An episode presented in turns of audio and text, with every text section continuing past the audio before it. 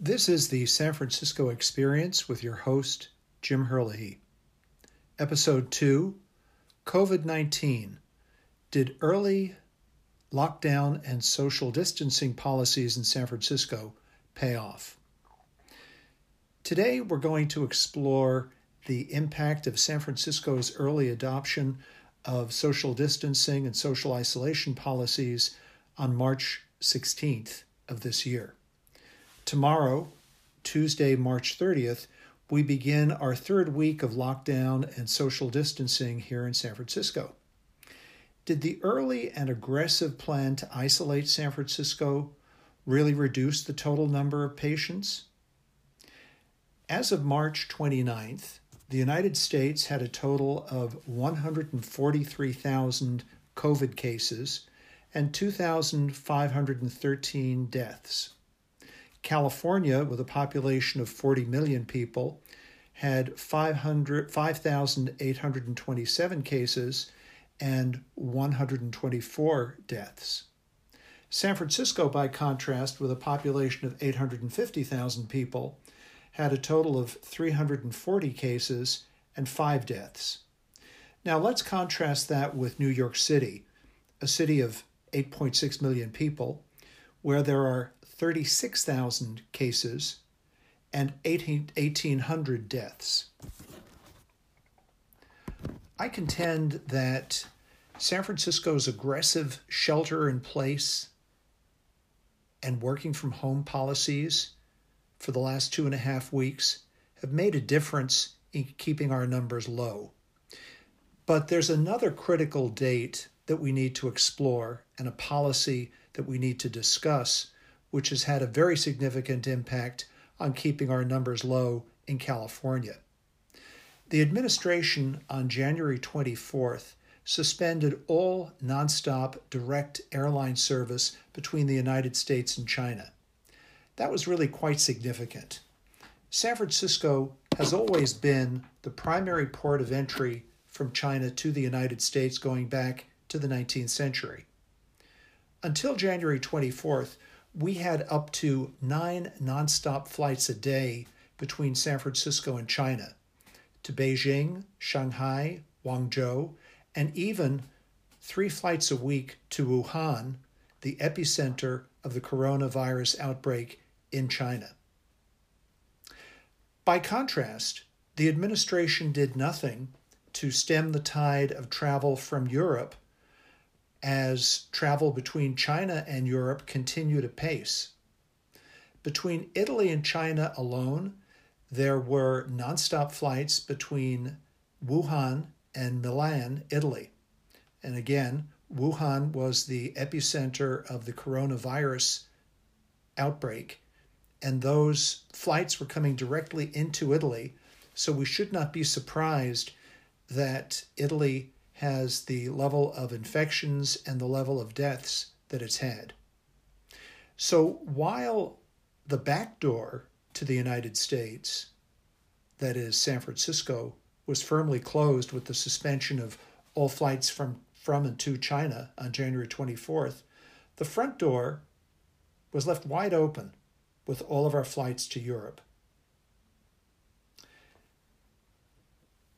At some point in the future, when the history of this period is written and the analysis of government policy is made, those decisions on the flights will be look will be looked at very very closely.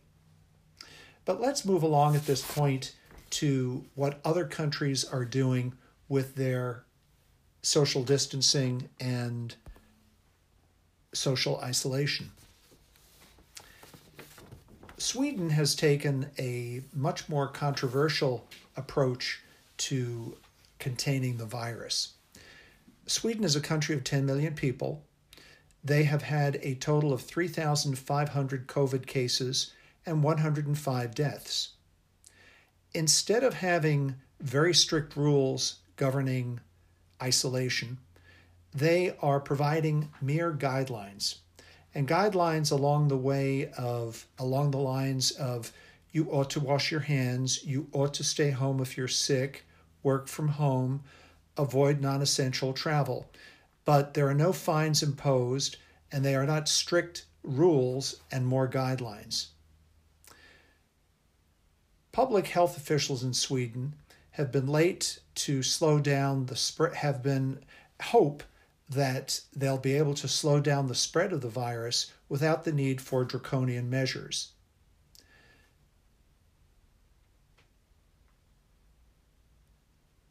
As the Swedish Prime Minister Stefan Löfven said last week, we need to be adults. We cannot spread panic and rumors. He wants to put the responsibility on the shoulders of individuals. Now, Sweden, with a population of 10 million people, has a very high level of trust in public authorities. Unfortunately, here in the United States, we just don't have that level of trust anymore. Quite unfortunate. Additionally, Sweden's demography is rather different from that here in the United States.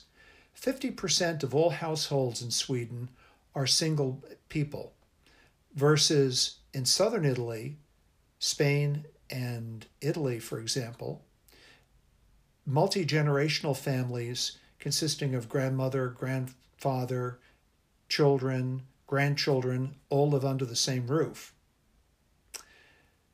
So, single person households appear to be at less of a risk in spreading the virus than large multi generational families. Additionally, the Swedes are just coming into an early spring after a tough, cold, and dark winter where they have self isolated as you would in any harsh Swedish winter. So they are coming off uh, a four month self isolation because of the way winter forces them to isolate at home. The Swedes love the outdoors, and when you when you look at what how people are congregating in Stockholm, you still see crowds of people, but public health officials are really focused on keeping people physically and mentally healthy. Also, the health of the economy is something that's uppermost in the mind of the Swedish government. The Stockholm Chamber of Commerce believes there has to be a balance between public health and the economy. And both Swedish politicians and the business community feels that their guideline approach as opposed to strict rule approach is more sensible and less extreme than what we're doing here in the United States. But moving on from Sweden, let's look at what some of the other countries of Western Europe are doing. By the way, the EU has sealed all their external borders to travelers into and out of the EU on March 19th. So, from March 19th, non EU citizens are prohibited from entering the EU for the next 30 days.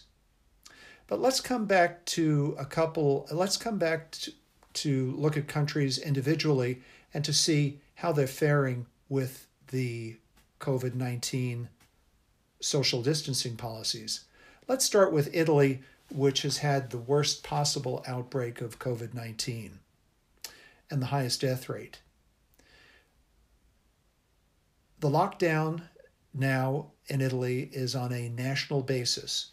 The lockdown didn't begin until cases were already in the tens of thousands and deaths were well into the hundreds. So for the to flatten the curve of the spread of the virus in Italy, they started later and so flattening the curve is going to take longer and therefore their lockdown and social distancing policies will also take longer, unfortunately. Moving on to France, France instituted a very tough lockdown, stay home policy two weeks ago. In fact, it's so strict that they hired 100,000 police to enforce the orders. In order to leave your home in France, and this is, uh, France, of course, is a uh, approaches this on a nationwide basis. Um, it's not France is not a federal system. They're approaching this as one nation and one set of rules for the entire 65 million people of France. So, in order to leave your home during lockdown in France, you actually have to have a written permit which you download from the internet uh, in order to go shopping, go to the gas station, go to the doctor, go to the hospital, uh, even go out running or jogging or exercise. If you leave your home without that permit, you're subject to a 135 euro fine. And for the most chronic offenders, you can face up to six months jail time. The eastern part of France in the Alsace Lorraine region is the eye of the storm. And again, just to give you some idea about the strictness of their lockdown, in order to go jogging in France, you cannot jog for more than one kilometer from your home. You may not exercise for more than one hour outside of your home, and you cannot exercise more than once a day. So France seems to be the strictest of countries in uh, in its lockdown and stay home policies, and also in its enforcement of it. Moving on to Spain, Spain also is now approaching Italian levels in terms of total number of cases and the uh, the death rate. Madrid, the capital, is the heart of the COVID 19 infection and accounts for 50% of the uh, of the deaths in Spain.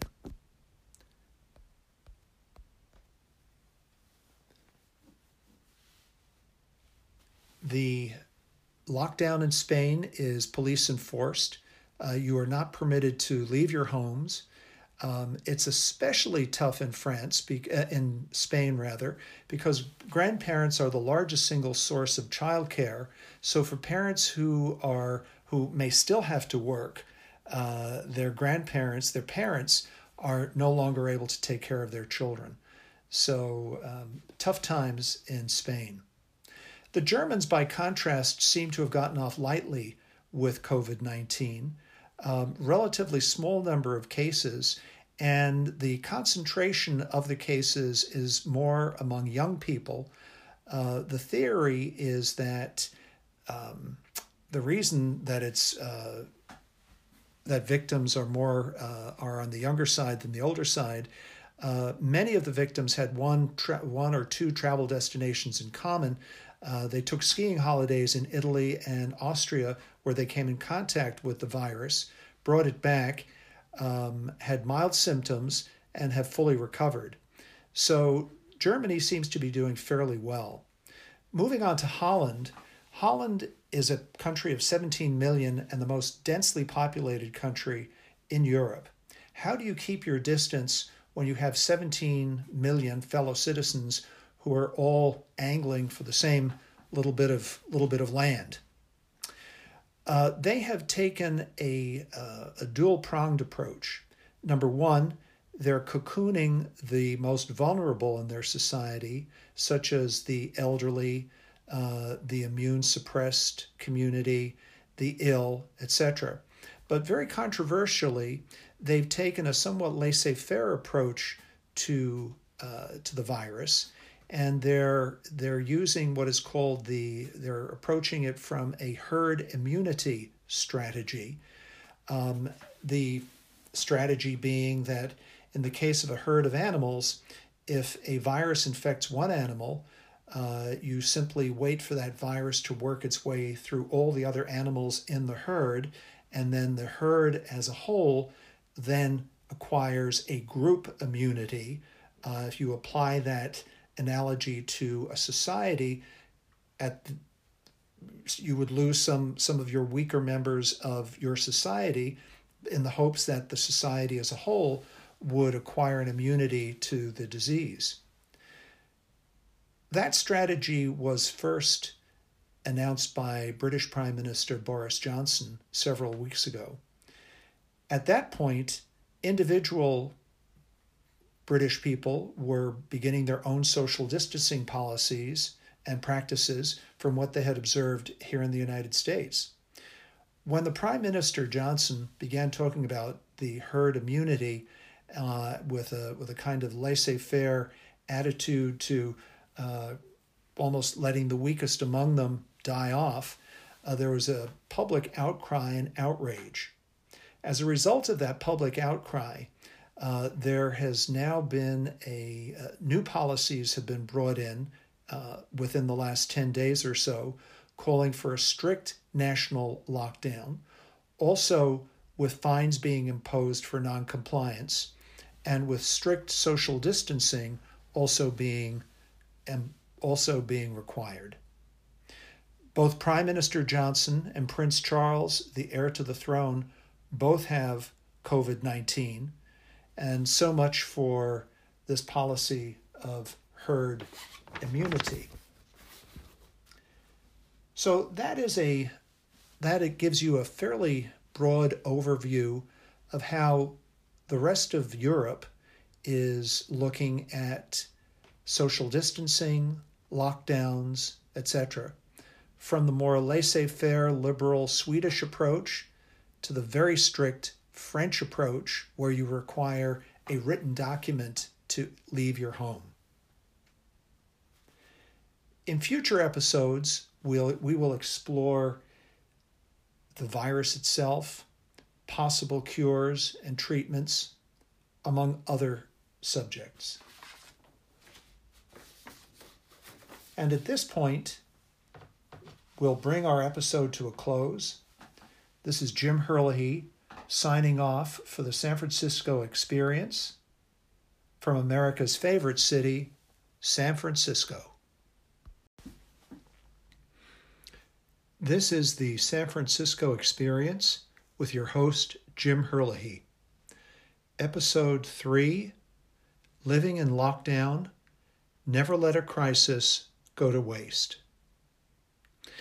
As San Francisco enters its third week on lockdown and social distancing, and that policy has just been extended for another month through May 1st, I want to tell you how an innovative and creative city is making lemonade out of lemons.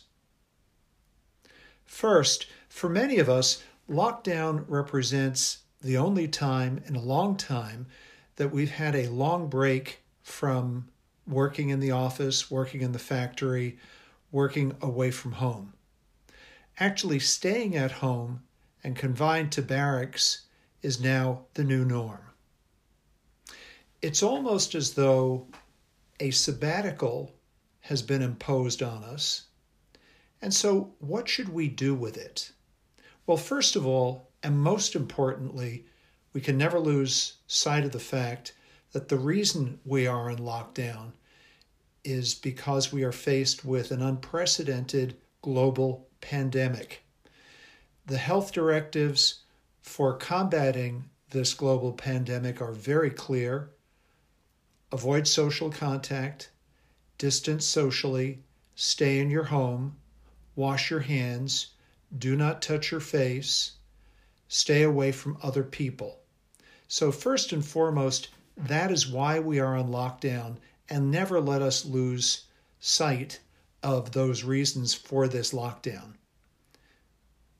Secondly, many of us are working from home, and our companies are permitting us to, to actually ho- uh, sign up online and to do our tasks and our jobs from the comfort of our home.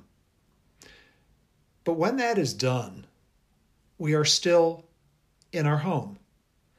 And leaving our home for whatever reason is discouraged. So, what are we to do with all of this extra time that living in lockdown has given to us?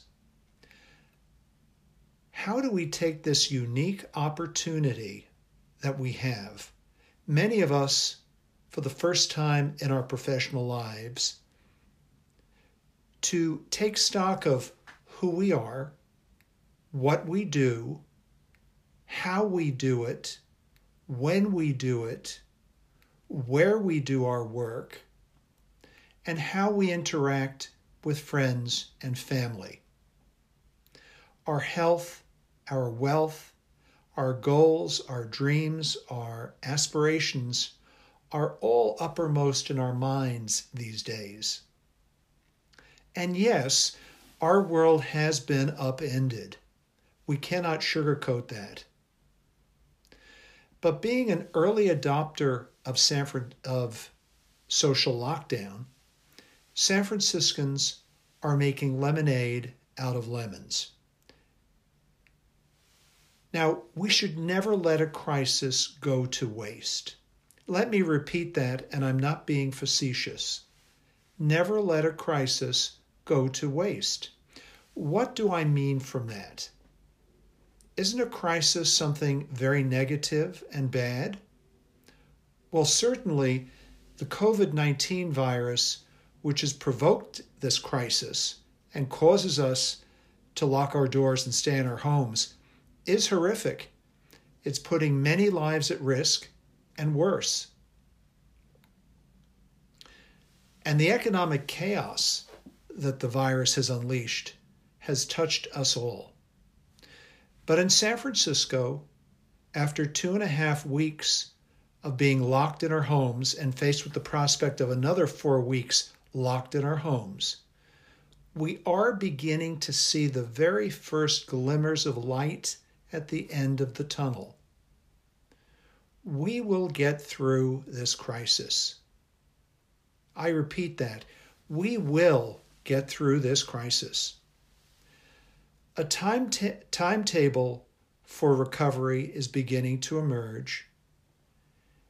And we also have to remember that we have to look beyond the shock and sensationalist TV images that are thrust our way every day. If we don't, we could lose our very sanity if we let sensationalist TV coverage govern our lives.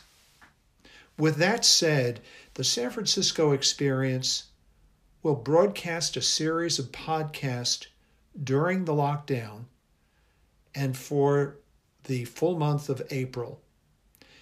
And those podcasts will be aimed at answering your questions, to give you explanations, to share knowledge, to direct you to online resources on a wide variety of topics, including your finances, your nutrition, your exercise program, your social life, all of your other activities which have essentially been cramped or put on hold, and we don't want them to be put on hold. So we will use the San Francisco experience platform and our podcast to help educate you as regards what are the best practices that we're seeing emerge here in San Francisco as we adopt our lives and our lifestyle to living on lockdown. The series will be called Living in Lockdown, and each episode will be entitled The Art of whatever the subject matter is. One of the early ones will be the art of managing your 401k during the stock market gyrations. And please remember, this is an interactive process, so feel free to send me a message as regards the topics that you, you the listeners, would like me to cover. A 15 minute podcast focused on any subjects that you wish to hear about will be provided. And I'm happy to research them, broadcast them, and share them with the podcast community as a whole. Let me move on at this point to share some best practices and some social innovation that we're seeing here in San Francisco and in the Bay Area. Of course, with our huge tech presence and the innovative use of technology in the Bay Area, we have many social media applications which are making our confinement to our homes that much easier. I'm thinking about Zoom and Google Hangouts, for instance, for achieving personal interaction and to channel our creative sides.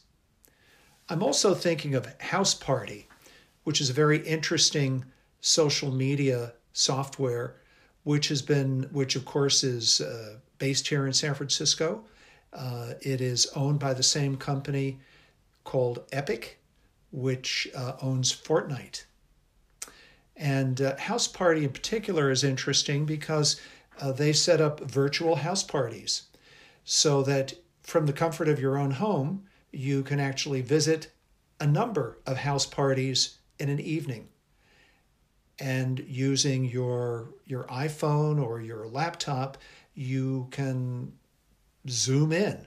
And of course, Zoom and Google Hangouts are also social media softwares which are enabling people to participate with friends and with new friends, but in a completely virtual and healthy and lockdown compliant way.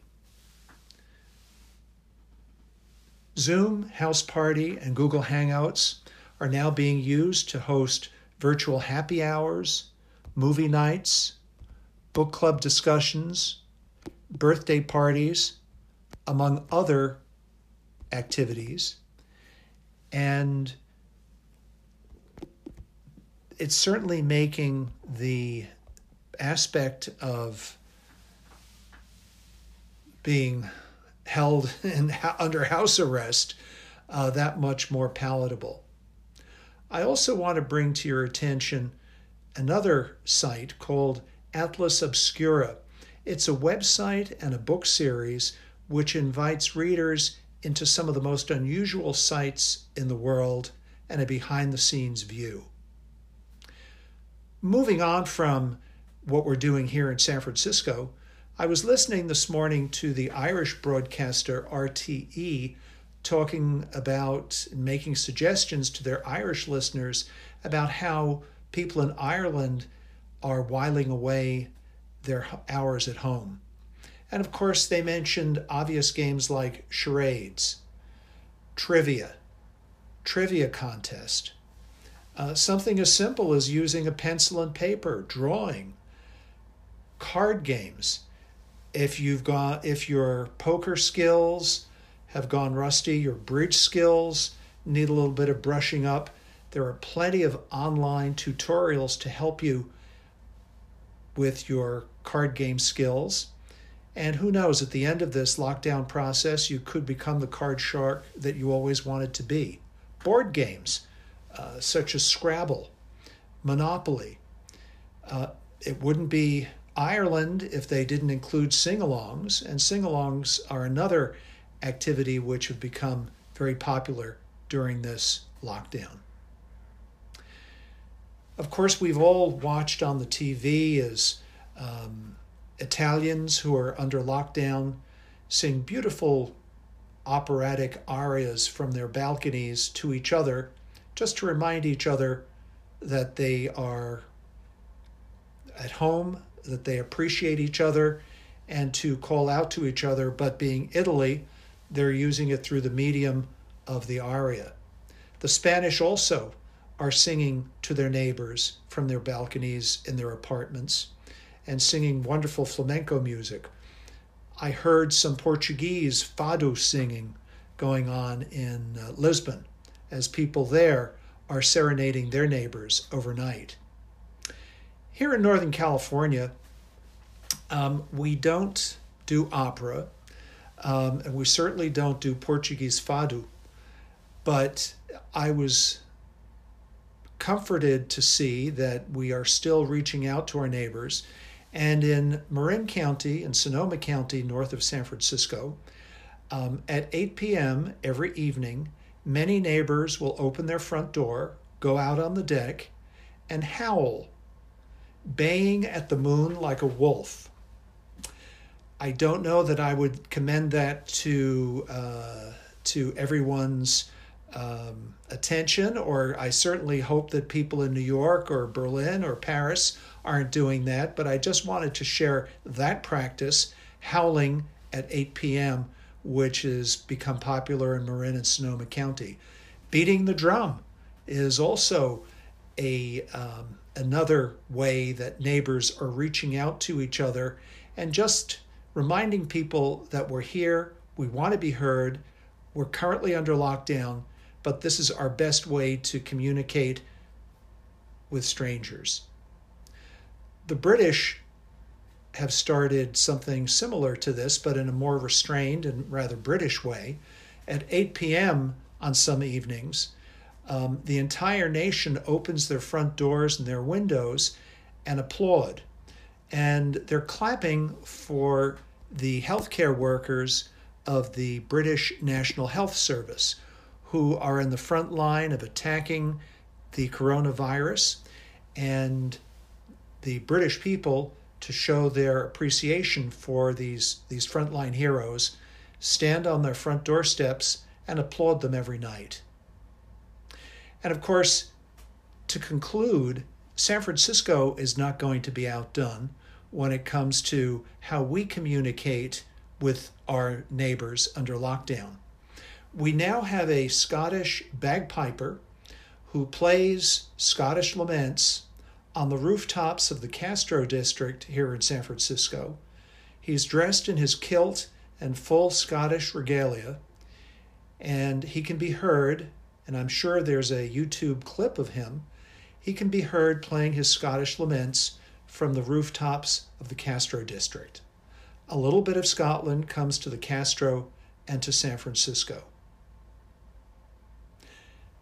In conclusion, as I mentioned earlier, our new series, Living in Lockdown Never Let a Crisis Go to Waste, will host a series of podcasts, and each episode will deal with a different area of concern to you as you face this lockdown to let you know that you are not alone, that we here in San Francisco, who pioneered the art of living in lockdown, are sharing with you our best practices.